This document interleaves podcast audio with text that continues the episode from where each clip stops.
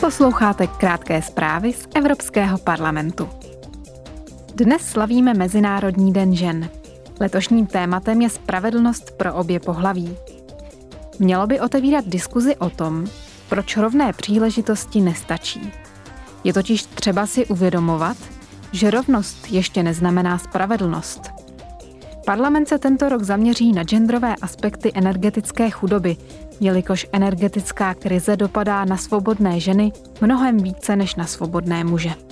Ženy totiž v průměru pobírají nižší platy a častěji pracují na částečný úvazek nebo mývají nejrůznější typy nejistých zaměstnání. Tento týden diskutovali poslanci Evropského parlamentu o programu Invest EU, který vstoupil v platnost před dvěma lety.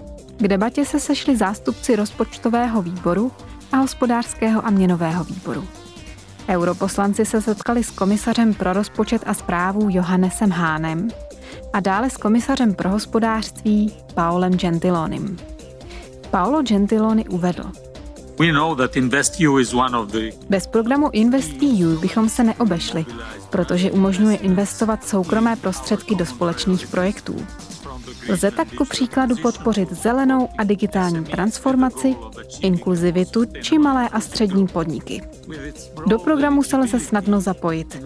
Měl by Unii pomoci zachovat si světové prvenství v průmyslovém odvětví a přispívat na výrobu čistých technologií, což je pro evropskou konkurenceschopnost zásadní.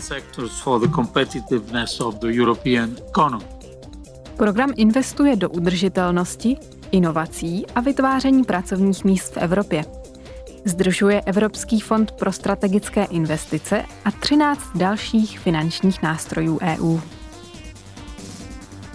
Dnes a zítra se bude diskutovat o tom, jak je Evropská unie v současné době připravena na krizové situace a jak na ně dokáže reagovat.